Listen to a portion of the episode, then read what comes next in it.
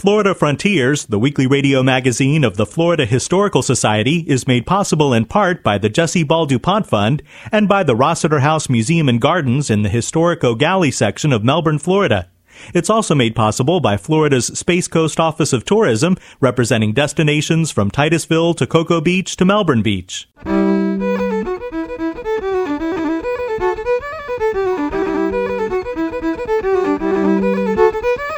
This is Florida Frontiers, the weekly radio magazine of the Florida Historical Society, on the web at myfloridahistory.org.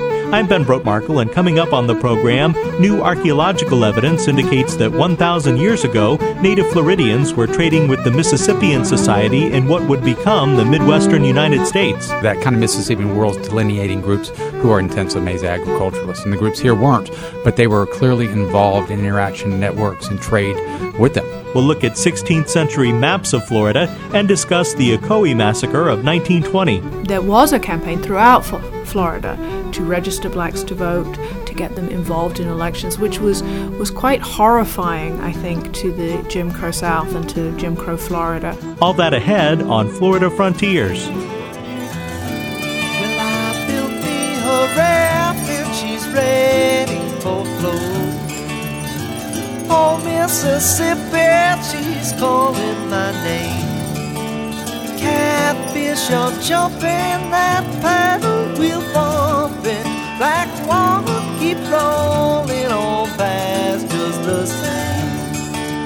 Oh, black water, keep on rolling. Mississippi moon, won't you keep on shining on me? Oh, black water, keep on rolling. Mississippi moon, won't you keep on shining on me? Oh, black water, keep on rolling. Mississippi moon, won't you keep on shining on me?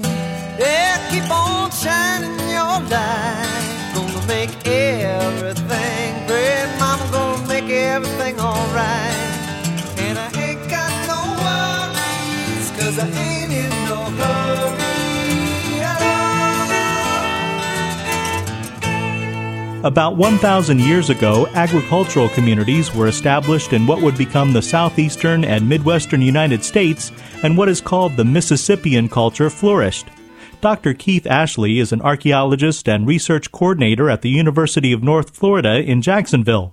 Dr. Ashley's research is demonstrating a link between native Floridians and the thriving Mississippian culture. Yeah, it probably sprang to life at about 900 to 1000 AD. And what it is, Mississippian world is kind of a term that we've superimposed as archaeologists on the landscape of the past. And basically what was going on within the Mississippian world, these were chiefdom-level groups. Meaning that they had institutionalized inequality. They had chiefs who controlled more than one village. They were involved in intensive maize agriculture, taking advantage of the alluvial floodplains. They were involved in these far-flung trade and exchange networks, and they had these large mound complexes with platform mounds that probably were the platforms for chiefly residents. When looking at a map of the Mississippian world, peninsular Florida is excluded. However, archaeological evidence uncovered by Dr. Ashley demonstrates that Native Americans living in Northeast Florida were part of an extensive trade network that extended to present-day St. Louis. Yeah, they were definitely involved in the area. It's not a closed system. Usually they're marked off because they weren't intensive maize agriculturalists. So that kind of Mississippian world's delineating groups who are intensive maize agriculturalists. And the groups here weren't, but they were clearly involved in interaction networks and trade with them. In addition to growing maize or corn, the Mississippian cultures were known for their construction of platform mounds on which they would build houses, temples, and burial buildings. The largest chiefdom of the Mississippian world had a ceremonial complex at Cahokia, located near present-day Collinsville, Illinois, across the Mississippi River from St. Louis, Missouri. Dr. Ashley. What we see here is that there was a series of chiefdoms, these kind of regional communities throughout the southeastern United States. And the largest one, especially early on in the Mississippi period, was Cahokia. Cahokia probably sprang up about 1000 AD, and then by 1250 it's in decline. By 1300 it's gone. Okay, but in its wake, what you see are a lot of other kind of rival chiefdoms that sprout up throughout the area. Macon Plateau is also another early mound complex, and it's in the Ocmulgee area of Georgia. So you see these chiefdoms rise and fall throughout the Mississippian period. Sometimes they become much larger, they group together, other times they just break down. So it's a really dynamic landscape, and mounds were a big part of these regional centers. Dr. Ashley says that the St. John's culture of northeast Florida roughly coincides with the Mississippian world. The St. John's period begins about 500 AD and continues until European contact 1,000 years later. They're fisher collectors, hunters, those types of things, so that they are just living off the marsh, living off the estuarine resources.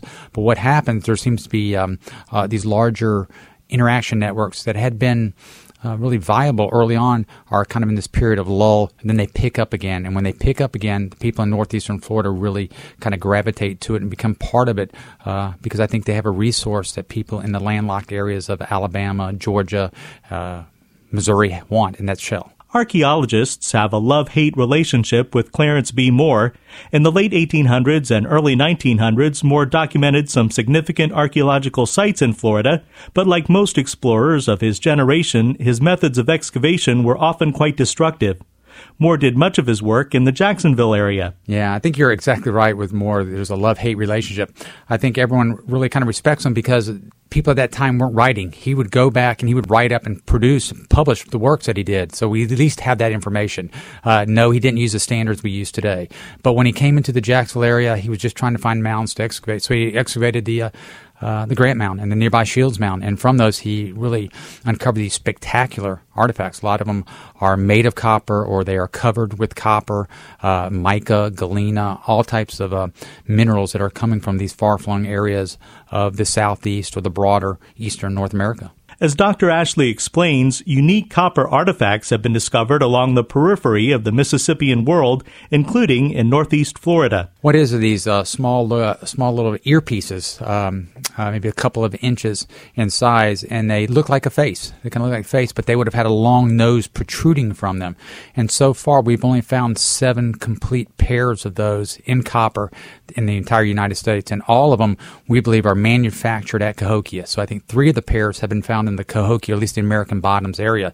The other are in these areas that are peripheral to the Mississippian world, one in Wisconsin, one in Spiro in Oklahoma, one in Gagan in Louisiana, and then Grant Mound in Jacksonville. So it's just interesting that their distribution is right there on the edge of the Mississippian world. So although archaeologists exclude peninsular Florida from the Mississippian world because native Floridians did not grow corn, the copper artifacts discovered in Jacksonville demonstrate interaction between Native Americans who were very distant geographically. Yeah, some have argued that maybe these masks, these long-nosed mask earpieces are kind of gifts that are given to these groups on the periphery because they are wanting to strike up a relationship with them, Cahokia is.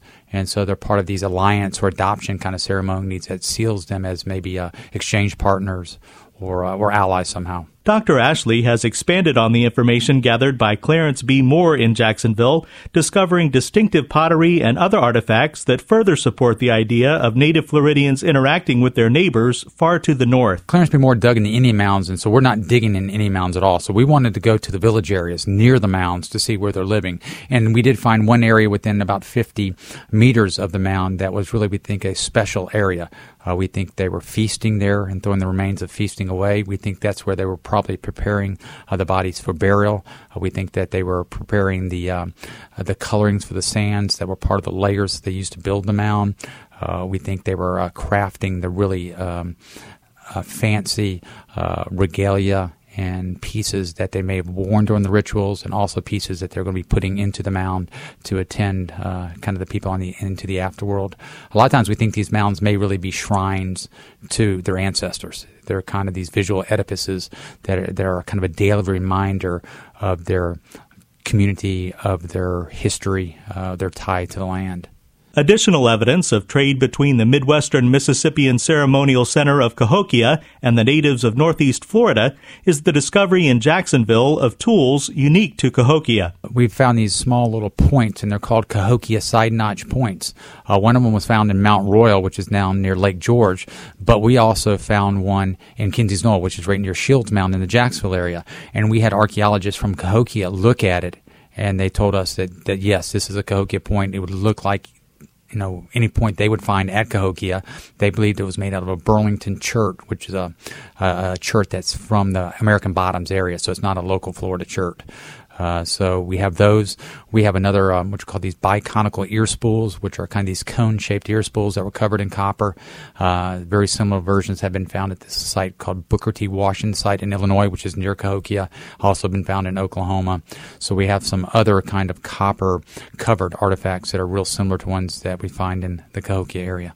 In between the St. John's culture Indians of northeast Florida and the Mississippian culture Indians of the southeast and Midwest was a pocket of hunter-gatherers that also had contact with northeast Florida residents about 1,000 years ago. Well, about 1,000 A.D., you had the Jacksonville area with the Mill Cove Mound complex, and then we had Macon Plateau, which was really the closest Mississippian center to them, and then beyond Macon Plateau would have been Cahokia. But what's interesting is between Macon Plateau and the Mill Cove complex in northeastern Florida, there's this group of hunters and gatherers, and they make a distinct type of cord-marked pottery that we called Ocmulgee cord-marked. And we find it on St. John's two sites in the Jacksonville, Florida area. So it makes up anywhere from 2 to 10% of site assemblages. So we noticed a similarity, so we had University of Missouri do some instrumental neutron activation analysis, and basically it's a chemical procedure to look at the chemical breakup of the clays that were used to make the pots. And what we found out is some of the Ocmulgee pottery that we find in Jacksonville, Florida is actually coming from South Central Georgia. It is coming from the Ocmulgee area. Others, however, is being made out of local clays, but it's identical. We can't tell the two apart. The only way that they can be shown to be different is through chemical analysis. So we are thinking that maybe female potters who learn how to make Ocmulgee pottery marry into St. John's communities in Jacksonville, and they bring their natal pottery technology with them, and it's allowed to continue in the St. John's villages. Dr. Keith Ashley is an archaeologist and research coordinator at the University of North Florida in Jacksonville. Oh, black water, keep on rolling. Mississippi moon, won't you keep on shining on me? Oh, black water, keep on rolling. Mississippi moon, won't you keep on shining on me? Oh, black water, keep on rolling. Mississippi moon, won't you keep on shining on me? This is Florida Frontiers, the weekly radio magazine of the Florida Historical Society. I'm Ben Brotemarkle. Visit us on the web at myfloridahistory.org to find out about upcoming events, listen to archived editions of this program, watch original video, and much more. While you're there, please click on the Join Now button to become a member of the Florida Historical Society. You'll receive the classic Tabeau book, The History of Florida, our journal, The Florida Historical Quarterly, and our newsletter, The Society Report. That's myfloridahistory.org. Stand in the place where you live, now face no one. Think about direction, wonder why you have it now. Stand in the place where you where you live, wonder why you haven't people. Maps have been helping people to navigate Florida for about 500 years. Ben DiBiase is Educational Resources Coordinator for the Florida Historical Society and archivist at the Library of Florida History in Cocoa, where the oldest map in the collection is from 1570. Right. What we're looking at now is a circa 1570s Ortelius map of La Florida. And what's interesting about this map is that we notice there is a peninsula here that looks sort of like Florida, but it also is depicting what looks like the entire southeastern United States, and that's all labeled as La Florida. And there are a few recognizable rivers here. Looks like the Mississippi and a few other river systems that are sort of penetrating into the interior of what we now know of as the southeastern U.S. What's also really interesting are a number of small, what looks like castles, looks like these big European fortresses, and next to it there are a few names here. And what we know is that these are, or would have represented Native American villages. In this particular map, a lot of this information is based on the Hernando de Soto expedition into the interior of the United States, and some of the Native American villages that they would have visited were recorded and then reproduced on this map decades later. And you also have two other maps here from two Spanish maps from the late 16th century. Yeah, these are really interesting. They're about 2 feet long by about 1 foot, in height. And the first map depicts what looks like the Caribbean, but also Florida and the northern part of the map. But at the very bottom, we actually see parts of Central and South America as well. This map is actually written, it's a Spanish map, but everything is written in Latin, so it's a little bit hard to discern what we're looking at. But, you know, just with initial observation, you can tell, oh, okay, well, here's Florida, and it's actually labeled La Florida. But there are a few other really interesting names and place names that we can pick out. One is the island of Cuba with the city of Havana. We have Hispaniola, which is actually very well defined, and it looks very much like, you know, how we know the island of Hispaniola looks today. And we also have Puerto Rico here, but also parts of South America, which by the late 16th century, we know was already occupied by the Spanish and had been explored, and there were a number of settlements and cities on the coast of South America that are very well marked here. The second map that dates from that period, the late 16th century, really focuses in on Florida, and this is really interesting because there are a number of small, what looks like these dome structures that are representing Native American villages, and there are a few names we can recognize, like the Calusa are here. In fact, the Timucua are actually up in what we now know as northeast Florida, and then all the way up at the top of the map is the Apalachee, which is kind of interesting. It's also interesting to look at how the depiction of Florida kind of evolved over time. We're looking at these late 16th century maps, and Florida is roughly the shape that it was, but the keys are kind of like a little pile of islands at the bottom of the state. Right, and there really are just sort of these distinguishing features, you know, that are sticking out. Cape Canaveral is featured on all three of these maps. So as early as the 1570s, we have Cape Canaveral named on the map as a major landmark. And as you mentioned, the keys are just sort of these little dots, you know, but they are featured here on the map. We can see bays, what we now know of as Tampa Bay is noted on the map. Up around Pensacola is also noted. And if we look farther north up the East Coast, you can see where South Carolina is now. Fort Caroline was there at that time. But like I said, they were just sort of the maps were sort of filled in, you know, using artist license based on these landmarks that would have been this information would have been brought back to Europe, brought back to Spain, and they just sort of filled in the gaps and pieced together the shape of the peninsula. Besides just showing us land masses, these maps include rather fanciful depictions of sea creatures and ships and other interesting drawings. Right. These are really pretty interesting. You'll notice in the Gulf of Mexico here, there's a giant sea creature that sort of looks like a whale. And on the other map in the Gulf of Mexico, there's another picture of what looks like a cross between a manatee and a koi fish and a whale or something like that, and depicts sort of like there's a blowhole and fins and things like that. And then in the Atlantic, it looks like there's a more menacing creature sort of coming up out of the water. And there are also a number of ships that are sailing around through this area. And it's important to understand that, you know, these maps are really just as much a work of art than they are an actual, you know, nautical map or a guide for what the physical aspects of the area looks like. So, you know, these map makers or these cartographers, as we call them, were really artists, you know, in the classical sense, you know, and they really worked, and their career was in classical art. So they were sort of adding in these images probably based on descriptions, you know, from sailors. And in this age of exploration, you know, a lot of these sailors were sort of seeing sea creatures like a manatee, probably for the first time. And they're sort of describing what it looked like, and this cartographer is taking that sort of broken description and piecing together what looks like a crazy half koi fish, half manatee whale thing, and then placing it right in the middle of the Gulf of Mexico. You know, so again, it's not a real literal interpretation, but it's based in probably in some actual observations. Now, these have all been Spanish maps that we've been looking at, but the British controlled Florida from 1763 to 1783, and you have a map from that period here as well. Right, so we're going to kind of fast forward to 1763, and this is a British map. Everything is, of course, written in English, but we really start to see the evolution of the understanding of what Florida, the shape of Florida looks like. And this really does look like, you know, modern-day Florida. And it's, as we know, like I said before, it was printed in 1763, so this is just as the British are taking over the Florida territories from the Spanish.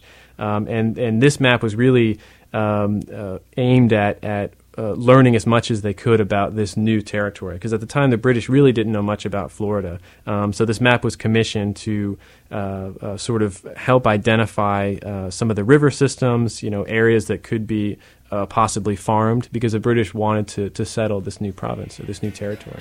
Well, Ben, these are amazing. Thanks as always. Thank you. Ben DiBiase is Educational Resources Coordinator for the Florida Historical Society and archivist at the Library of Florida History in Cocoa.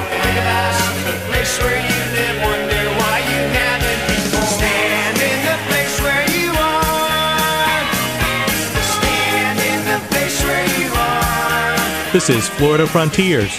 On November 2, 1920, two African-American men attempted to exercise their legal right to vote in Orlando, but were turned away from the polls. One of the men, July Perry, was lynched and his body hung from a tree downtown.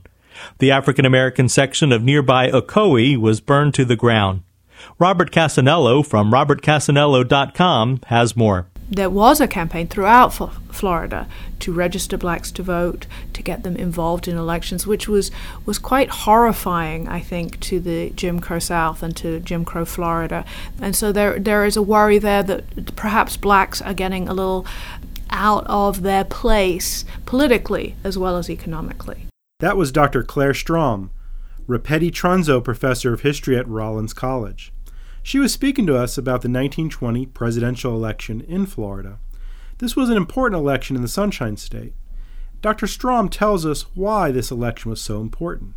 I think that there was a great sense in 1920 of change. World War I had ended, and 1919 had not been a good year for anyone, really.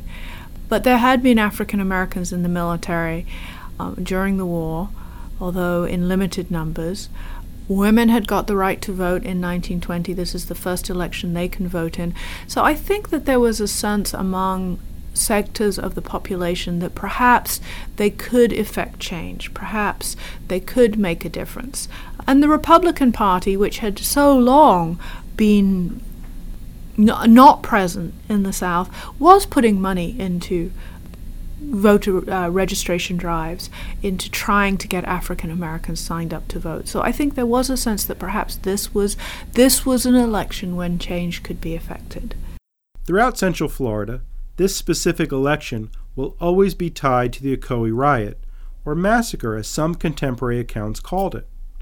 Dr. Strom researched the Ocoee riot and the subsequent lynching of July Perry, which all started on Election Day 1920.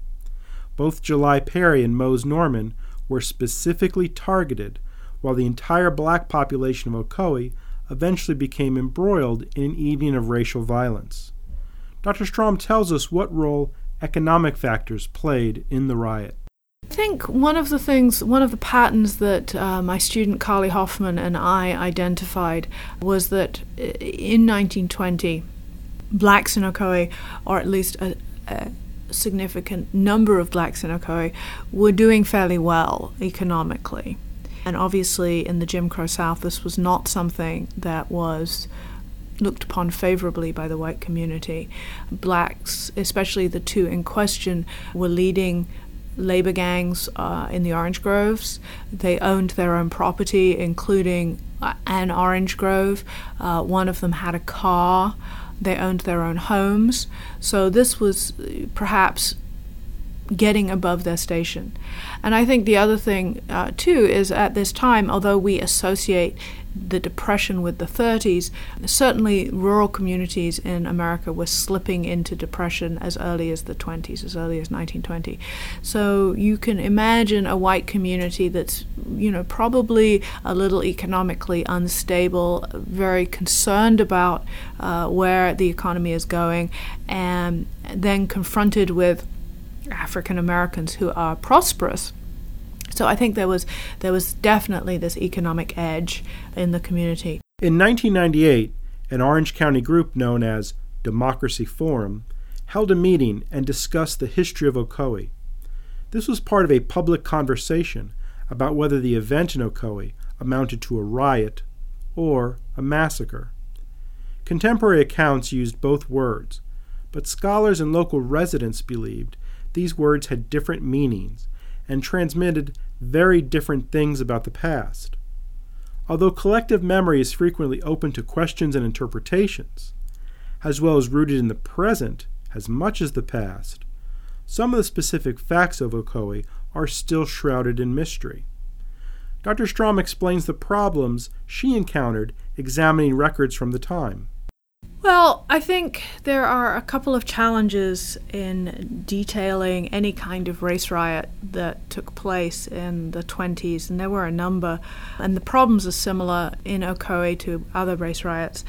One is that it seems that records were purposefully destroyed.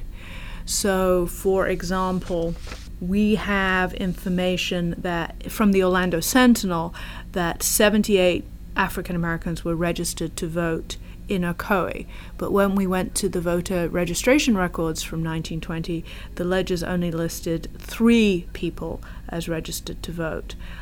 This was found out pretty shortly after the riot. The NAACP sent someone down to investigate the riot, and a guy named Walter White, and White surmised that someone had tampered with the election records. So we don't really know when the people the African Americans claimed that they had registered to vote. We have no evidence if that was true or not because we don't have the records.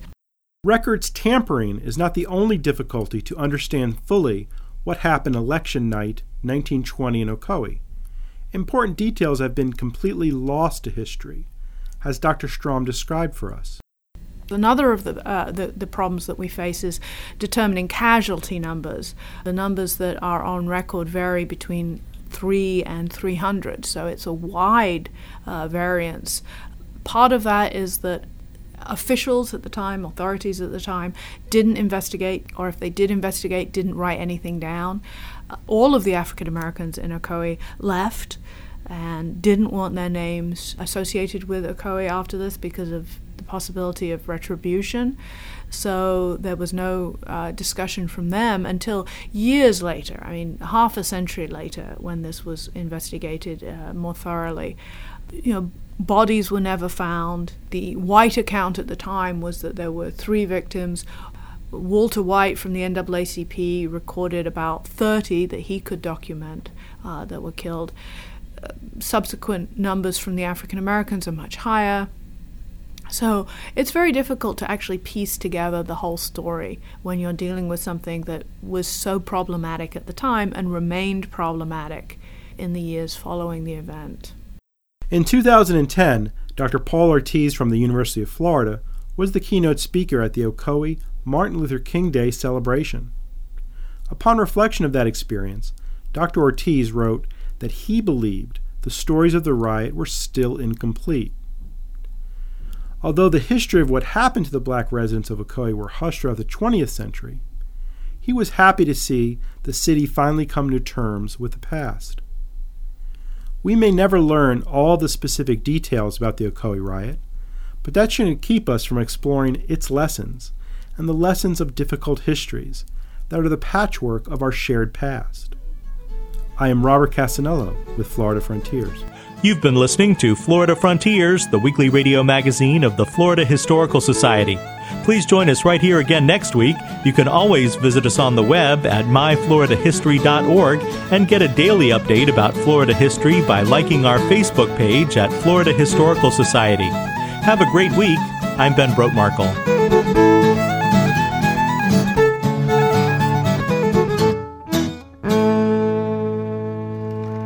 Florida Frontiers, the weekly radio magazine of the Florida Historical Society, is made possible in part by the Jesse Ball DuPont Fund and by the Rossiter House Museum and Gardens in the historic O'Galley section of Melbourne, Florida.